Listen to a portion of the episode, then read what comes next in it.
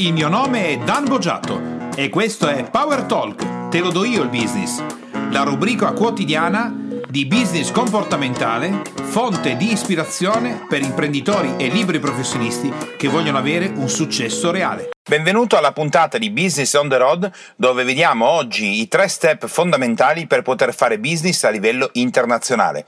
Se ritieni che questi podcast siano di ispirazione per il tuo business, allora ti chiedo gentilmente di lasciare le tue stelline di gradimento, 5 sono meglio, ma soprattutto la tua recensione per iscritto che ci aiuta a stare in alto nelle classifiche di iTunes ed ispirare altri imprenditori, professionisti e dipendenti come sto facendo con te in questo momento. Ringrazio in particolare per la recensione di IDEPE. Oggi parliamo di come fare business internazionale e ne parliamo come se in questo momento io e te insieme fossimo alla Paper House a nord di Boston, a Rockport in Massachusetts.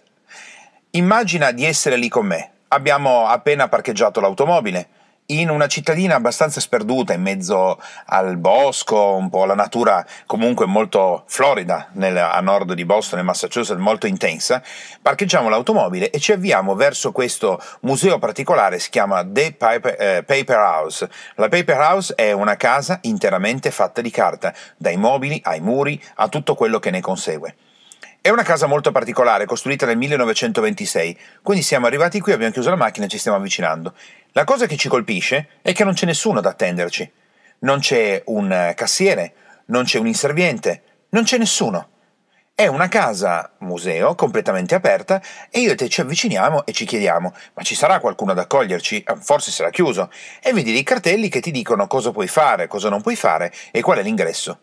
Così io e te, camminando verso l'ingresso della, della, paper house e guardando i muri fatti di carta con i cartelli che dicono appunto non toccare, la casa è stata costruita più quasi cento anni fa, quindi mi raccomando, anche se ti viene la tentazione di toccare, non toccare, e così via. Entriamo all'interno della casa e non c'è nessuno, solo alcuni visitatori come noi che salutiamo. E io e te ci chiediamo: ma non c'è nessuno che ci fa pagare il biglietto? Non c'è nessuno che ci dice niente? Non ci sono delle telecamere? E cominciamo a girare. Il posto è straordinario, un pianoforte fatto di carta, dei mobili fatti di carta, un'intera casa realizzata in vent'anni da questi due coniugi immigranti svedesi che per hobby avevano deciso di far diventare la loro casa di vacanza, visto che loro lavoravano da un'altra parte, una opera d'arte fatta tutta di carta, con varie tipologie di giornali provenienti da tutto il mondo.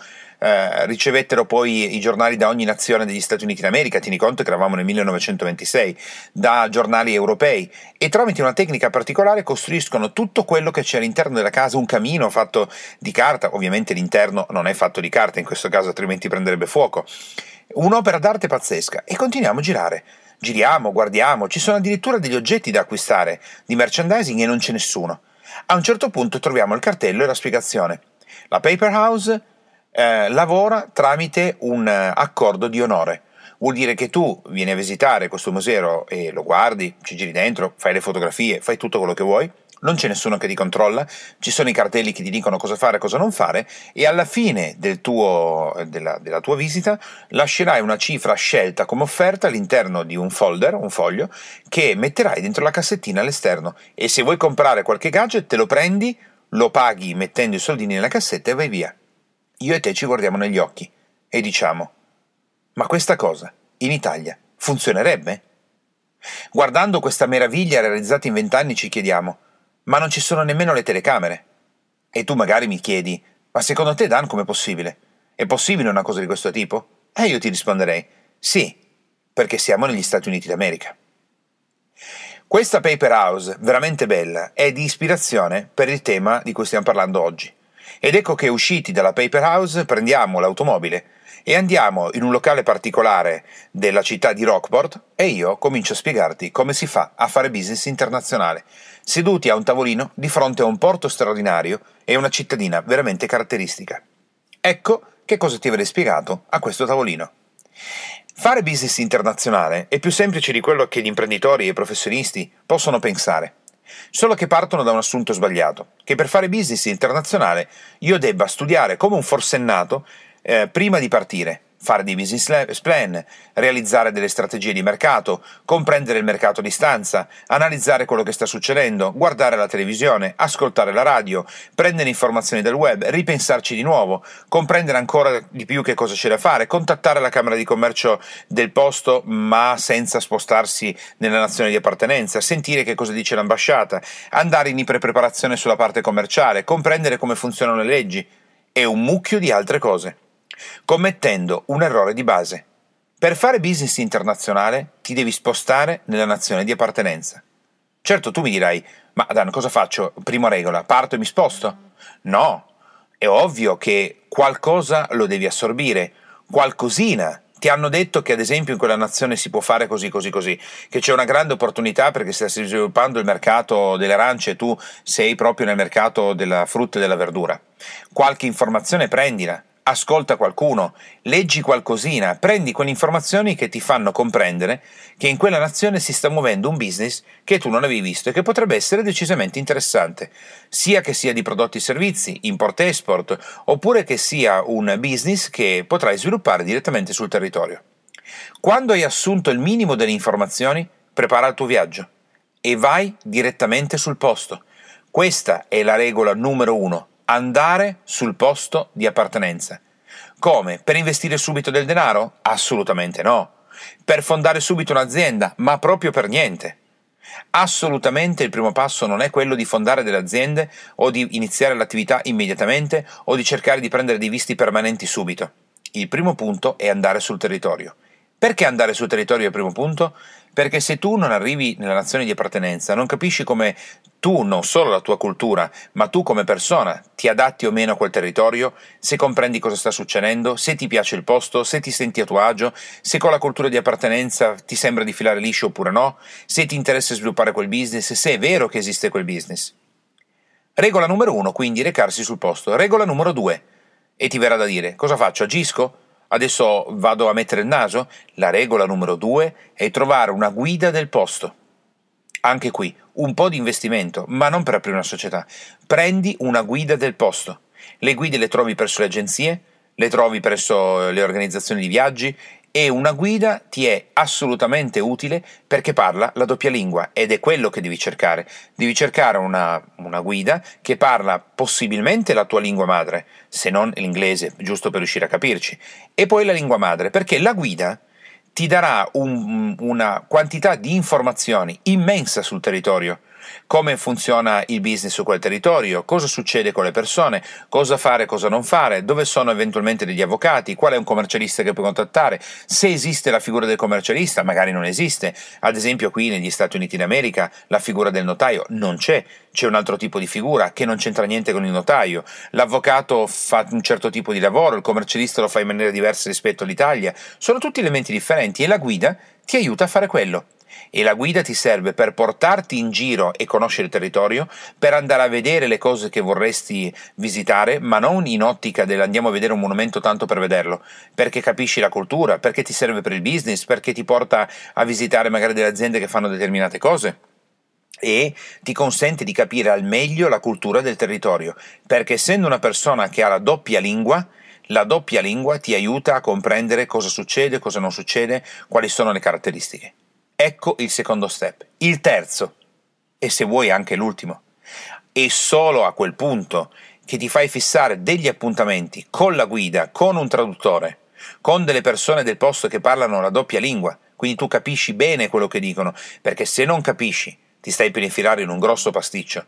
La lingua è più sottile di quello che credi. A te sembra di aver capito che il commercialista della um, Sudafrica in cui ti sei recato ti abbia detto delle cose che per te hanno un senso chiaro, quindi ti hanno detto che ad esempio devi depositare il bilancio, ma tu non sai che depositare il bilancio in Sudafrica prevede il fatto che tu ti debba presentare fisicamente altrimenti ti becchi una denuncia. Adesso non lo so, sto dicendo una cosa per dire in Sudafrica, però posso dirti una cosa invece reale qui degli Stati Uniti d'America. Tu non sai magari che acquistando una casa negli Stati Uniti d'America quello che corrisponde al notaio italiano è un professionista completamente diverso e tu devi chiedergli dei documenti specifici perché se non glieli chiedi la casa che hai comprato potrebbe essere una vendita invalida e tu i soldi non li prenderai mai più. ma tu credi che sia come un notaio italiano, quindi capisci delle cose che sono scorrette, tu credi che sederti lì e firmare la persona che ti stia di fronte ti sta proteggendo su tutto come nel mercato italiano tramite il notaio. Invece qui non è così.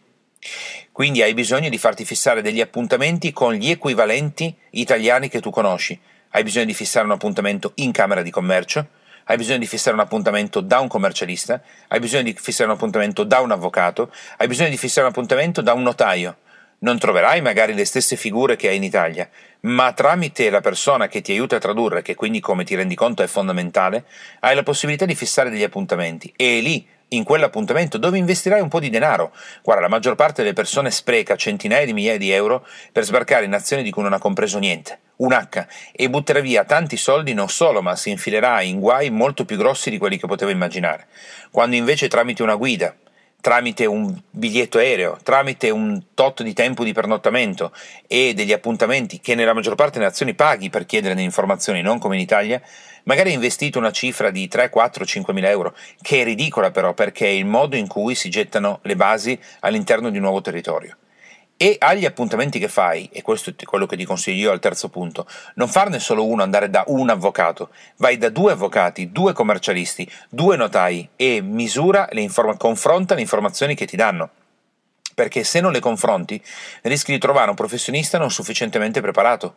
Magari la guida ti ha consigliato quel tipo di professionista perché è suo amico, ma una volta che tu hai capito come si chiama il professionista, ti puoi scegliere tu chi, quale altro appuntamento andare a fissare e fissarlo.